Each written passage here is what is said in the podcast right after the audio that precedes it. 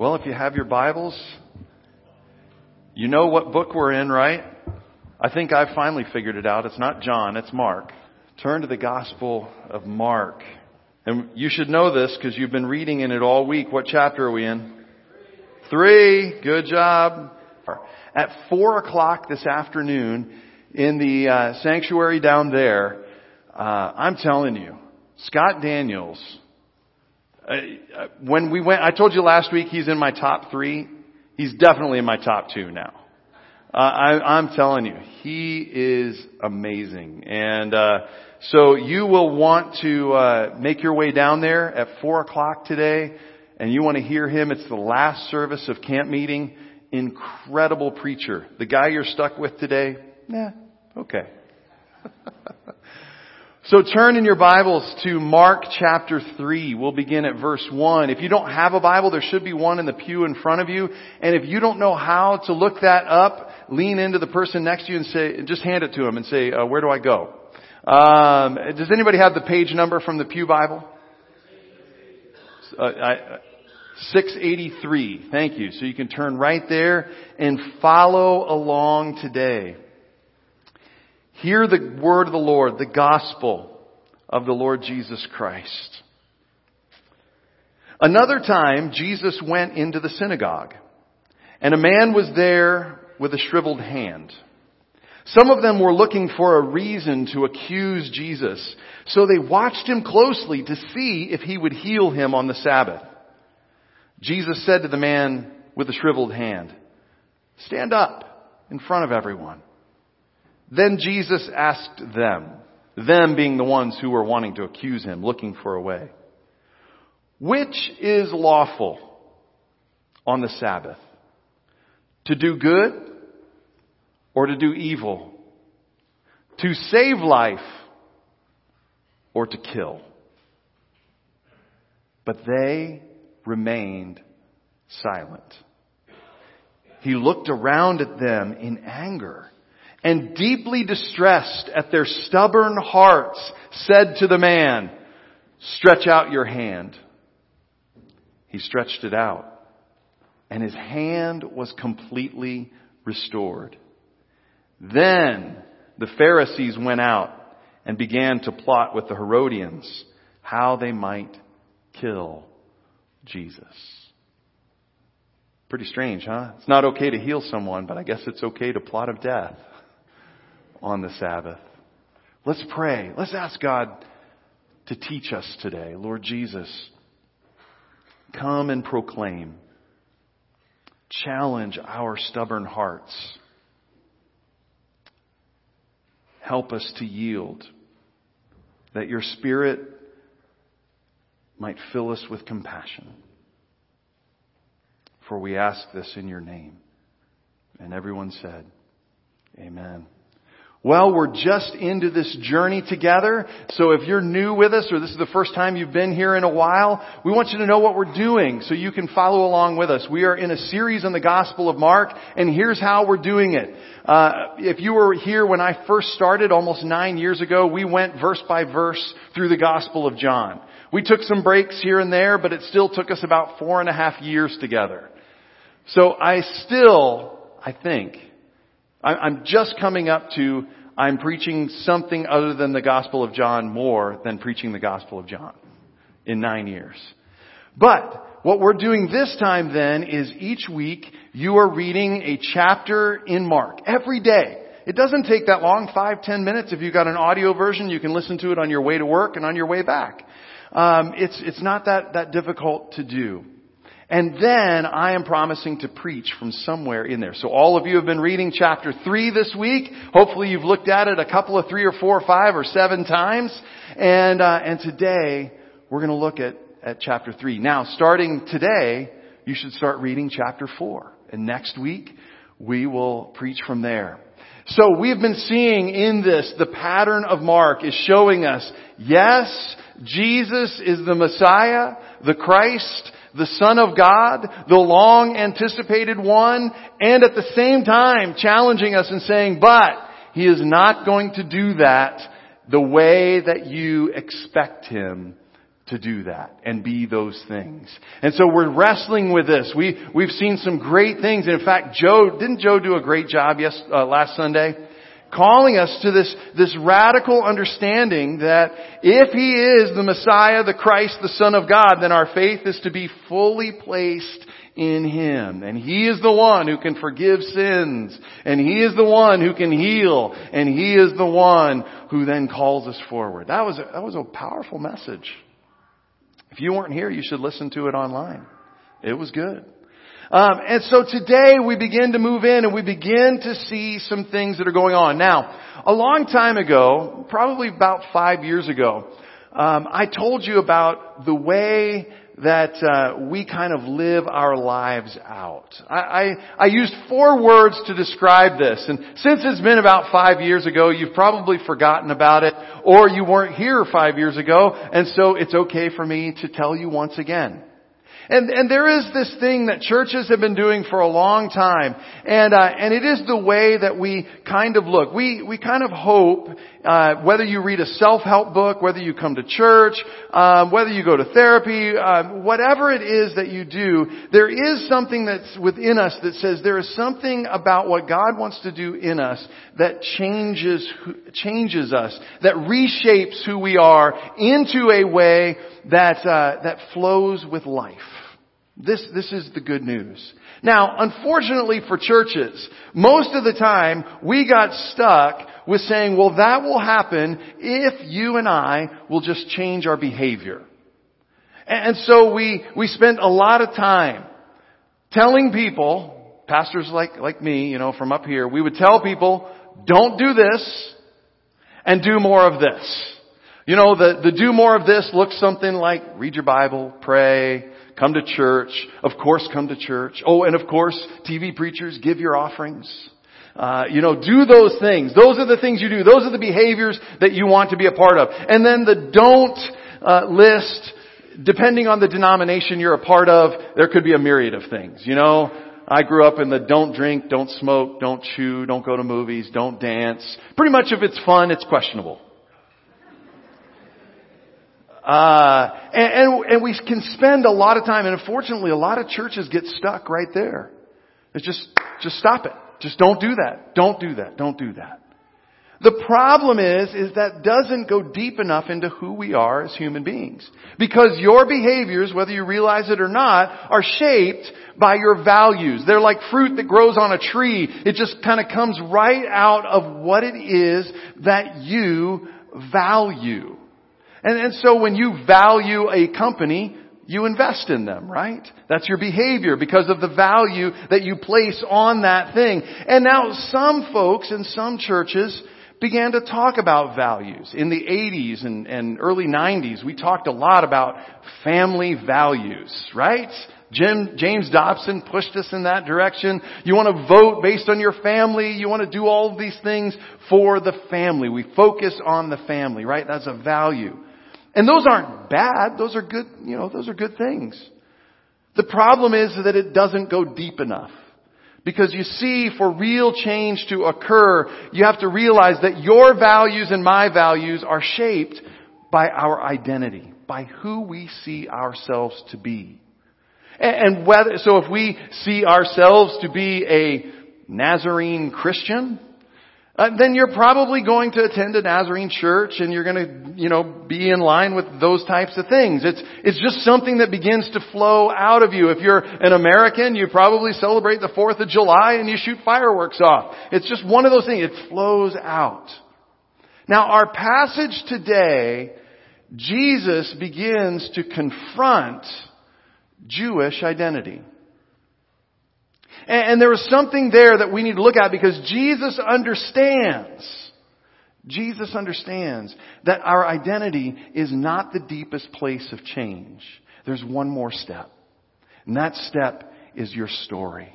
The narrative that you find yourself in. And out of that story, we receive an identity that gives us values for living and behaviors that go along and flow out of this together. So what does Jesus do? Well, let's, let's look. We want to see, because Jesus challenges, and we're not just going to look at, um, at, um, at this passage, but throughout this chapter, you will see some things where Jesus begins to take us back. Because one of the great identity markers of Jewish folks is the Sabbath. So if you read all of chapter 2 last week, you would see that right before we get to our passage, there are a couple of other passages about the Sabbath and how Jesus and his disciples aren't quite living up to the Sabbath thing. Now, if you don't understand what a Sabbath is, let me share a little bit about that for you. It is a part of their Jewish identity. The Sabbath was something that God gave to the Jewish people to help them. I love what Scott Daniels, the guy who's going to be preaching tonight at four o'clock, and you're going to want to be there, right? Tonight, four o'clock, down at Indian Lake. This is what he says. He says, okay, the Exodus, this happened after the Exodus. God said Israel should have a Sabbath. Every seven days, you should cease from your labor, do no work, and let it be a day of rest. I love what Scott says. He says the Exodus was when God got Israel out of Egypt. Do you remember that story? How many of you have ever watched the Ten Commandments, that old Charlton Heston movie? Or what was the other one? The Prince of Egypt. You know the, you know, you've seen, you know the story, right? God does this dramatic thing and rescues his children who have been in Egypt in slavery for, for many, many centuries and he leads them through the Red Sea. It's dramatic. That's the Exodus. For the Sabbath, when God decrees there's, there's one day a week that you won't do any work, you will rest, you will eat as families, you will, you will have this day that will be different. Scott says, the Exodus, God got Israel out of Egypt. Sabbath, God gets Egypt out of Israel. Because see, they had been slaves for generations and generations and generations. And when they were slaves, you work every day of your life. You get up, you gather straw, you put it in the mud, you, you, you trample it down in there, you pull it out, you make bricks, every day, seven days a week. You meet your quota. You have to do this every single day. And so this is what they had been raised in generation after generation after generation. And God says, okay, while we're out here in the desert, on the seventh day, no work. No work. You rest. This is something that shows two things. You're dependent on me and that I am the God who delivered you from Egypt. Isn't that good news? I'm glad that we in America, we've gotten over working seven days a week and, and we just, we, we get a Sabbath all the time, right? Oh, I thought I'd get an amen on that one. Guess what? After we get done with Mark, we're going to have a series on Sabbath. Because if there's one thing Americans need, I don't care if you're rich or poor, it's Sabbath. Those who are in the lower socioeconomic status, they have to work two and three jobs. That's hard to take a Sabbath. Those who are rich, we often get there because we are workaholics. And we work seven days a week. We need Sabbath. It is good. It shows that, uh, that we are dependent upon the God who delivers. That was the story. That's the narrative out of which this idea of Sabbath comes. And it is something that gives an identity and shapes a value. And it meant on the Sabbath you didn't do a lot of stuff. You, you, you made sure on Saturday that you prepped food and you, you gathered all that you needed and you, you made sure everything was done so that on that day you would rest. Continues to this day. If you go to someone who is Jewish, Friday night at sundown till Saturday night at sundown. They eat, they rest, they work, they pray. I'm sorry, they do no work and they pray.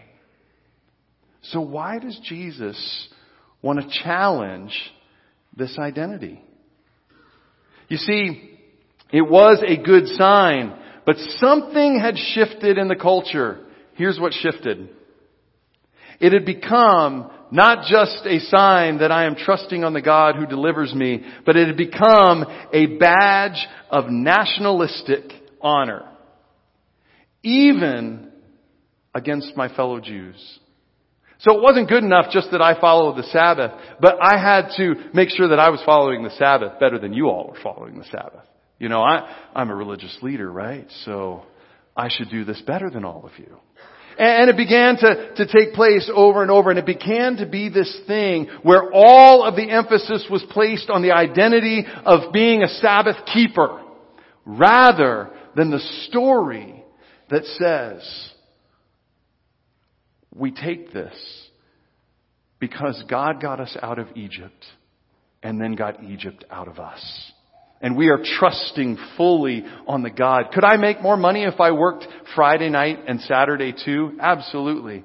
But I'm trusting in the God who delivered and then spent the time getting Egypt out of me and showed me a new rhythm of life. We see that Jesus uh, challenges this, and Jesus moves it from the identity back to the story. How does he do that? As Jesus does most things, with a question. What's the question that he asks? He asks, what is lawful?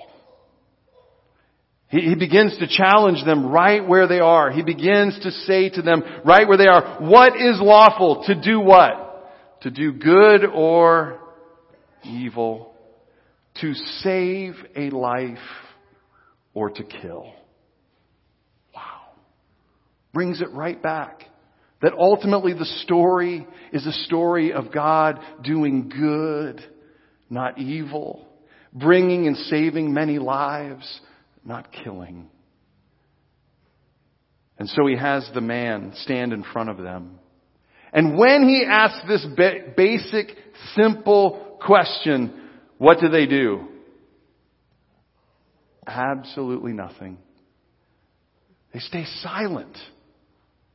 Can you imagine this? If somebody asked you today, if I were just up here today and I just asked you, and outside of the context of this story, what is lawful? To do good or to do evil? Uh, to save a life or to kill? I think most of us would say good and save a life. Like that. Wouldn't think twice about it, right? but they're silent. And Jesus, filled with anger, winds up being compassionate on this man and stretches out his hand. Again, showing, I am the King. I am the Messiah. I am the Christ who has come, but I'm not going to do it in your terms, on your agenda, especially when it's all wrapped up in your nationalistic identity. Because the identity that you have is wrapped up in a story, and that story is of a God who delivers, who heard your cries and brought you out, and then got you out of the patterns that were killing you as a people, and invites you into the rhythms of life that will restore you and keep you going as a people and as a human being will bring life to you. But he doesn't just challenge there. If you were to read it down, and I'm assuming that most of you have read, we also see the story that, that this stirs up a lot of stuff. We've already seen that they start plotting against him. Later, he challenges his, his mother and his brothers come. And they say, he's obviously off his rocker.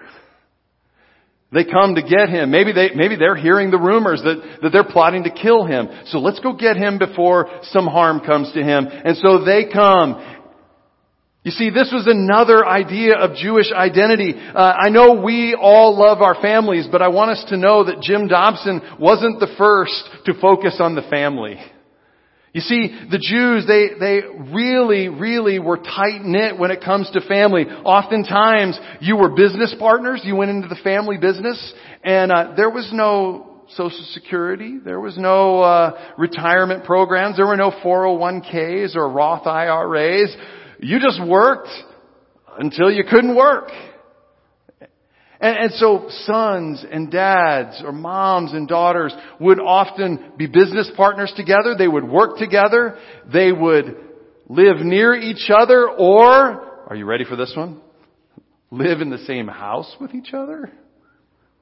Aren't you glad to be an American today? this was something that was that was really at the core of who they were as Jewish folks. And because families were connected, not just, you know, we're, we're the McVeigh family. This is different. These families were connected to the tribes of Israel. And the tribes of Israel were what God had done to give the land away and all this. So all of this gets wrapped up in our identity so much so that loyalty to family was seen as loyalty to Israel. You see how it's very subtle? can get wrapped up in the nationalistic identity and, and, how we can get stuck in those things. So if you break the link of family, you are undermining a major pillar of Judaism. Wow. Talk about, uh, talk about shame motivation, right? Uh, so when mom or dad ask you to do something, there's a lot behind it. More than just what they would like.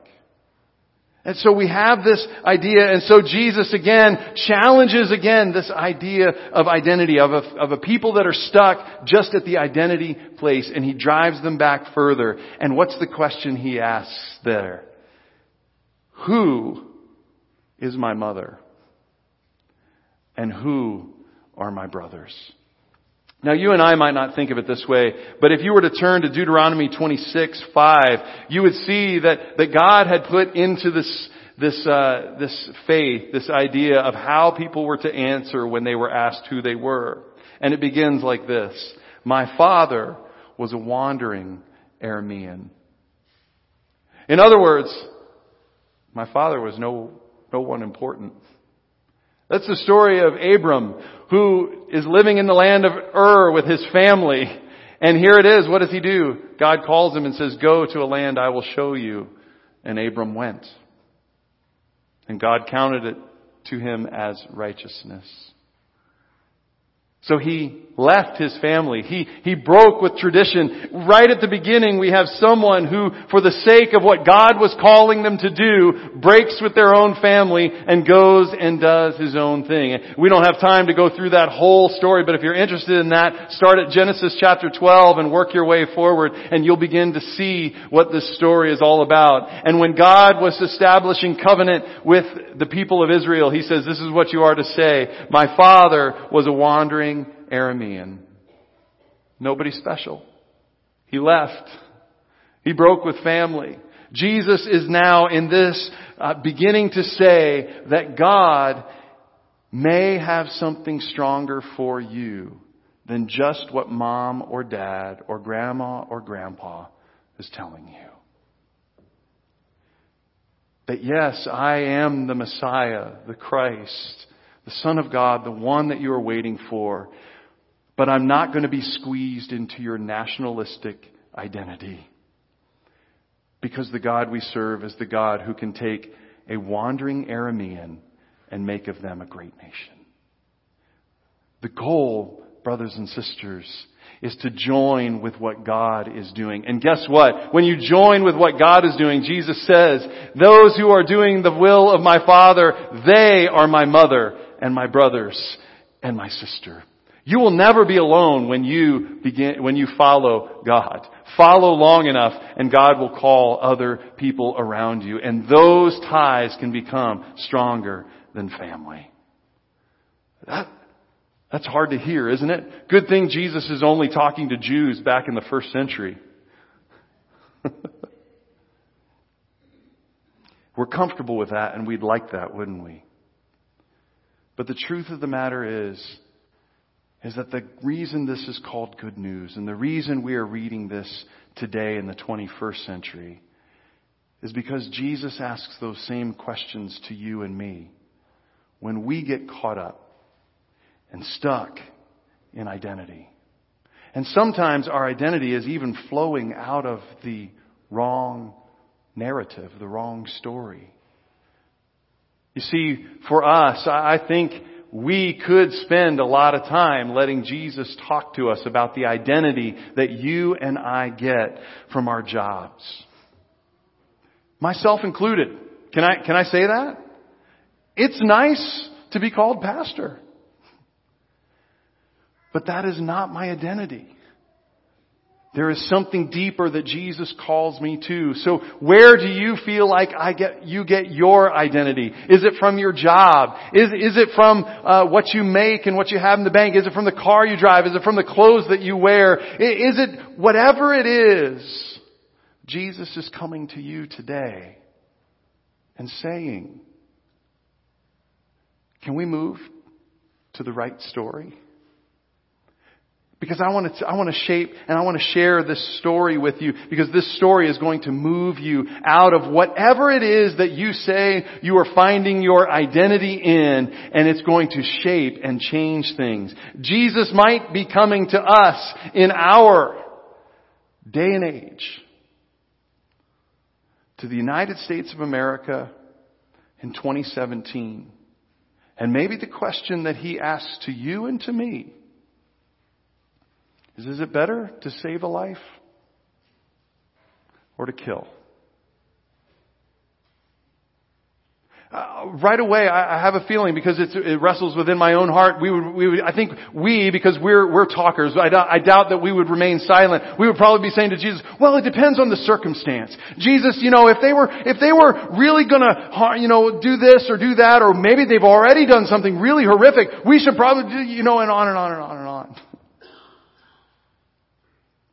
But I think the question would keep coming to us over and over and over and over again. You see, we kind of get wrapped up in that identity, don't we? We're okay with Jesus until Jesus begins to ask questions of us as Americans.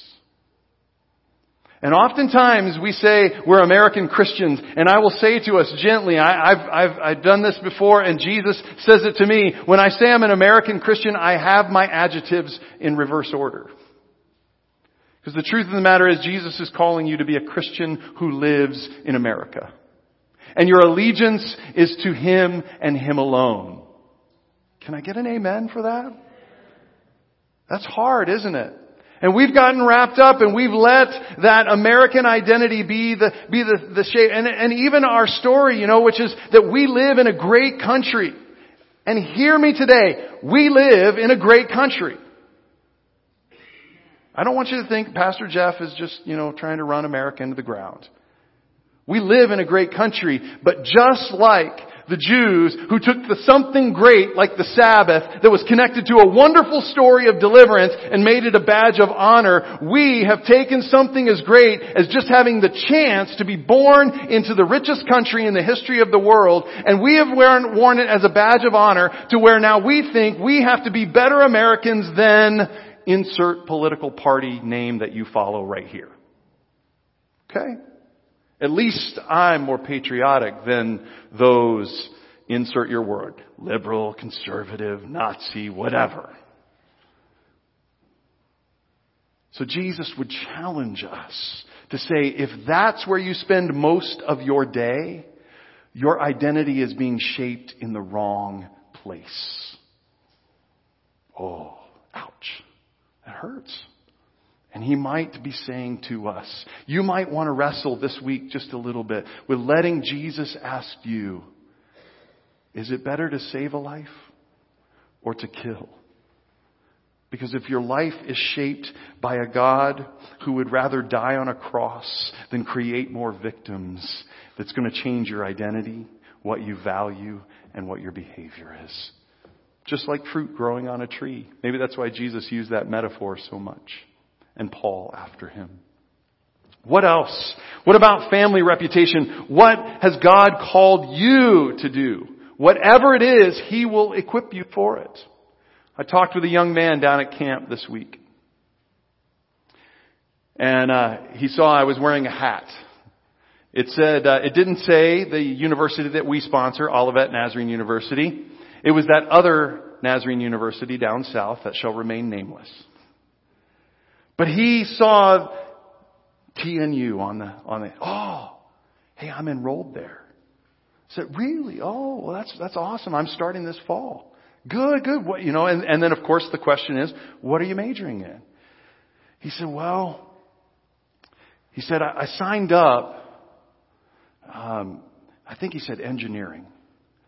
I'd signed up for engineering. But you see, I felt that God, when I was, when I was in 10th grade, I felt God call me to be a pastor. But my family was not excited about that. And I had lots of hard conversations with my family and they, they really didn't. And so he said, so I'm signed up for engineering, but I've been here today and I've been here all this week and I've been listening to the messages. Can I get another plug for four o'clock today, uh, down at Indian Lake?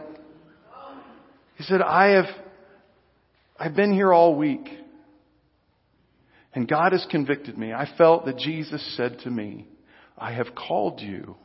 Nothing wrong with being an engineer, but I have called you to be a pastor. And that meant he had to have a hard conversation with his family. Because if your reputation is all wrapped up in family, and that's the only place you get your identity, Jesus is always going to come and say, there's more. There's something deeper. What I've called you to, I will give you family. Step out and go. And, and I'm happy to say this young man will be a, a freshman this year, and he's going into the ministry. Because the one who calls him is the one who is shaping his story, which, which shapes his identity and is shaping his values and is changing his behavior. So what about us? What does that mean for you and for me? It means that our story needs to start in the right place, my friends. And, and our story certainly has to be bigger than something that happened in the summer and fall of 1776. You see, our story, our story on this side of the cross begins at Mount Calvary, where God in flesh was crucified. Because, what does John 3.16 tell us? God so loved nice people. God so loved people of a certain ethnicity. God, God so loved people who do the right things. God so loved what? The what? Wow. If that's our story, I think that my identity and your identity will be radically challenged. That's hard. Maybe today you're like, you're like those people, oh, Pastor Jeff's, uh, he's, you know, I don't know about this. Maybe you're thinking, uh, hopefully you're not plotting my murder, but, but you know what? This is the gospel. And it calls us to radical allegiance to the one who so loved all the world that he gave his one and only, that whosoever believes in him should not perish but have eternal life. For God did not come into the world to condemn the world, but that through him the world might be saved. That's our story. Does that challenge your identity? Does that challenge what you value? Does that is that going to shape your behavior? I sure hope so. Because He is our King. Can we just sing, This is my story. This is my song. Praising my Savior all the day long. This is my story. This is my song. Praising my Savior all the day long. Lord Jesus, it is hard for us when you show up just like you did thousands of years ago into your own day and age, and you challenged the people of your day and age when they were stuck in nationalistic identity, or whatever identity they thought gave them value and worth. And you show up and you begin asking questions. Questions that are intended to pull us deeper into the narrative of a God who so loved the world that when we are captured by that story. It transforms us from the inside out. So God, today we say, come. Ask the questions of us. Help us not to be like the Pharisees who have no reply because compassion is gone or because we have our agenda. Help us not to be like the families who just think that what you're asking is crazy and try and get you off the stage, but help us to be the ones in the audience who say and hear you say, the ones who do my will, the will of the Father, the Father who so loved, those are the ones who are my mother, my brothers, my sisters.